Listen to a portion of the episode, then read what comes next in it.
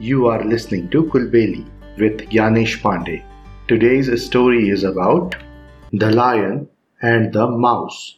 A lion was once sleeping in the jungle when a mouse started running up and down his body just for fun.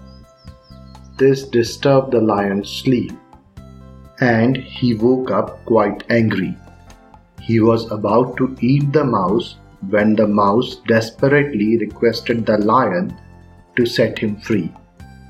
The mouse said, Sir, I promise you, I will be of great help to you someday if you save me. Looking at the mouse size, the lion laughed. But he was impressed with Mouse's confidence and let him go.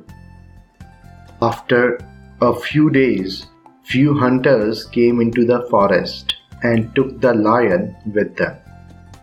They tied him up against a tree. The lion was struggling to get out and started to whimper.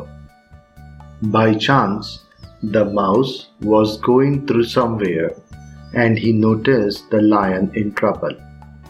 Quickly he ran and bit on the ropes to set the lion free.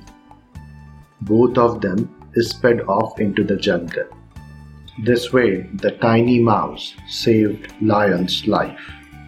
The moral of the story is that a small act of kindness can go a long way. I hope you liked the story.